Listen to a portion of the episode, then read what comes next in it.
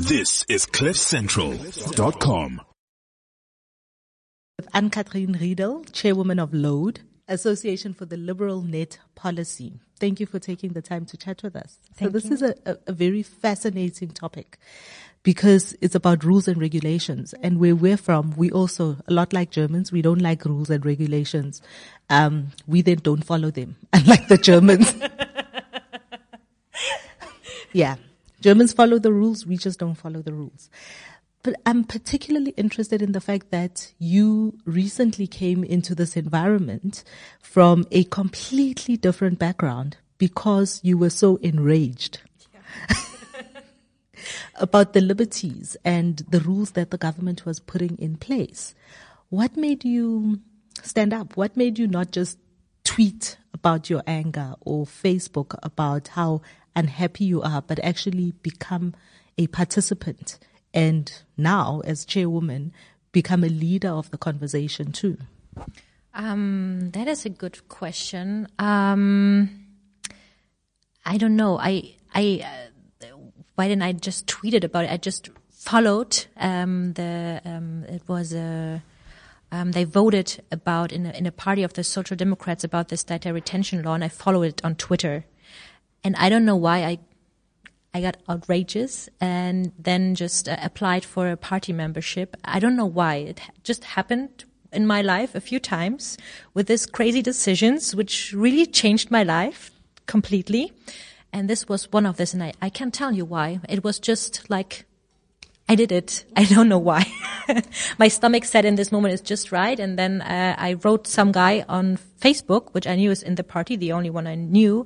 And he's still my mentor today. And he introduced me to everyone because I'm interested in feminism and digitalization. And he introduced me to the right people and they supported me and they saw potential in me. And I, I don't know why, but I recognize it's so interesting. I never thought I would go into politics. Um, but I really love it and have discussions and get to know about things and, and yeah, create, um, this new, uh, digital age for humankind and especially here in Germany and, and yeah, talk about it. What do we want and what not? Mm, that's amazing because I think a lot of people on social media, that's all we do. We sit in our lounges and we tweet and we get outraged and we get angry, but we don't really do anything beyond that. So it's amazing that you were able to do that. And also in a space where here in Germany, you've got Angela Merkel as your chancellor, you know, so that, and she was the first woman actually to ascend to that very high position of power.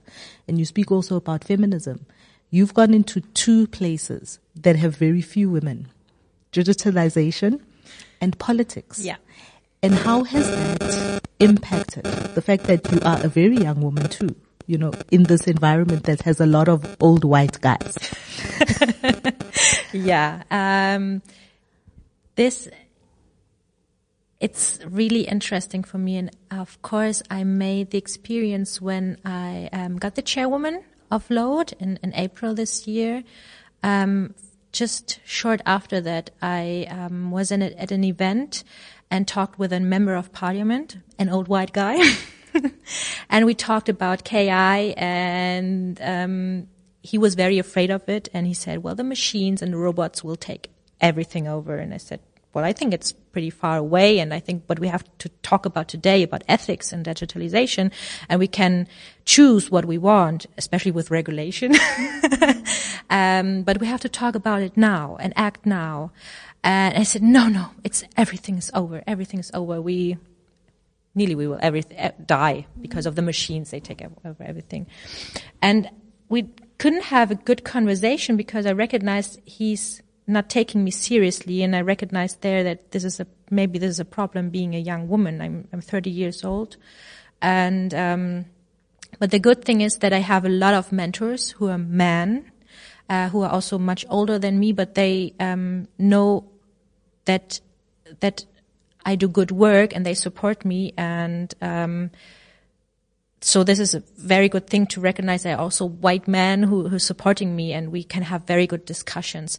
But yeah, it's it's a problem, and we're not many women. But the good thing also in being a, a, a chairwoman and being that young is that I couldn't um, believe this, but it's really happened that so many young women uh, became member of our association.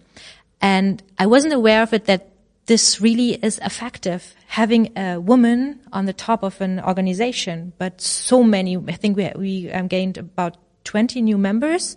And I would say that two thirds of them are women, young women. And I think this is uh, amazing. And we have to have a lot of work. Um, and we need the perspectives from women. And um, yeah, because uh, digitalization, as I said here before, uh, we need good data, and data need to be diverse. Um, diverse, and uh, I think it's better when you have diverse teams because they can talk about being the change you want to see in the world because that's exactly what you're doing. You took the took the leap and because you were that change, what you've seen is the world is changing around you to become more of what you were looking for. Yeah. And that's pretty amazing. A and as a last question, you know, ever since this is my first time here in Berlin, and when I arrived here, I was shocked at how, even though it's a first world, incredibly cosmopolitan city, it also has so many archaic systems that are the same as back home in South Africa where I'm from. So I bought a SIM card at the airport. They asked me for my um, passport because they wanted my address where yeah. I stay. We have a similar law called FICA, you know, that says you you have to show your identity and you show. It's very difficult to get a part, to get a SIM card, which is ridiculous because it shuts out a lot of people from the economy and from digital from the digital environment. We spoke earlier about cashless societies where I am, where I'm from back home. Even if you don't have a lot of money in your bank account, you can still do transactions with your phone. You can do transactions with cards. You don't have to carry cash everywhere. And here you have a very cash based society. Where do you see or how quickly do you see the changes taking over just in terms of becoming more of a digital society, becoming more of a new age society where you're in the first world and you're not there yet? Yeah. Well, I always try to be optimistic. I love to be optimistic. um, but I think um, we have to we have to do a, a, lot still and a lot of education and make people aware of what digitalization means. And the problem with the SIM cards, as you said, it's also something about surveillance because they want to know who has the SIM card, who's using the phone number. Maybe it's a criminal because, of course, this prepaid SIM cards, you can easily throw, throw them away. Uh, but if you just cross the Polish border, you can buy there some uh, credit uh, SIM card still without giving your address and everything. So they don't really recognize that it, for criminals it's easy to get an anonymous SIM card. Um, but yeah, with the digitalization, as I said before, we are luckily we are very happy here and the economic is growing and growing and growing and there's no need to rethink something, to rethink this um, structures we have. And I think this is a problem for us. And a lot of people are afraid because we, we Germans are pessimistic. We are always afraid of change. As the word, the German angst, uh, the, yeah, you know this term maybe.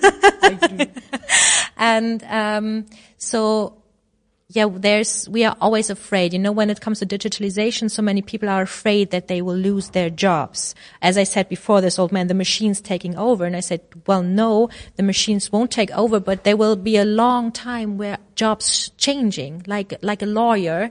He will, he won't get replaced by an AI or a robot, but he can work with an AI which can check all the documents. And you as a lawyer, um, can save time and, and care for, for your, for your and, or, or fight for, um, him or her in front of the judge and everything. The work, the work will change. And the Germans are very, very afraid of change. You know, we have to wait until everything has changed. oh, nothing's happening then we can then we can change too. this is the German attitude, you know, and I think it's good in a way, but it's also bad because in a way, digitalization is happening so fast, and um, we need to adapt to it faster. I think. Ah, well, Ann-Cathrin, vielen Dank für deine Zeit. Ah, gerne. this is CliffCentral.com.